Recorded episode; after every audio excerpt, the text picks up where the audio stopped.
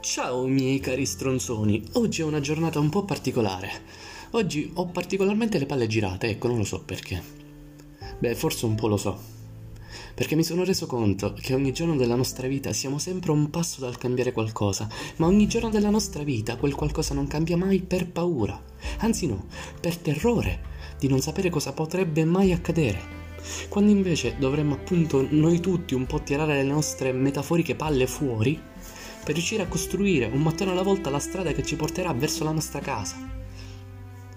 E invece, siamo alla costante ricerca del contentino. Come posso evitare di farmi del male oggi? Bah, non lo so, un modo lo troverò. Una cazzo di parola non detta, o una cazzo, non lo so, di azione non fatta, ragazzi. Possono sì farti stare tranquillo, ma non ti rendi conto che mattone su mattone quella strada si è trasformata in un muro.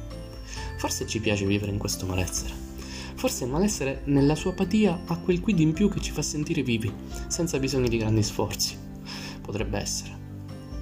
Se ci pensate tutta la roba migliore è stata creata tramite il malessere. Film, musica, teatro, chi più ne ha più ne metta. E forse la giustifico anche un po', facendone parte. Beh, se volessi fare un paragone, definirei questo malessere come fosse una sigaretta. Lo sai che ti fa male, ma in quel momento, quando sei solo, quando ti annoi, quando sei nervoso, quando sei triste, bene, in quel momento quella sigaretta diventa la tua migliore amica per la vita.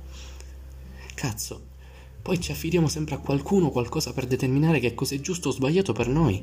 Ma chi ce lo dice? Qual è la verità assoluta? Chi sei tu, oh grandissimo stronzo di merda, per potermi dire che io sto sbagliando? Detto questo, signori miei, ricordatevi che può sempre andare peggio.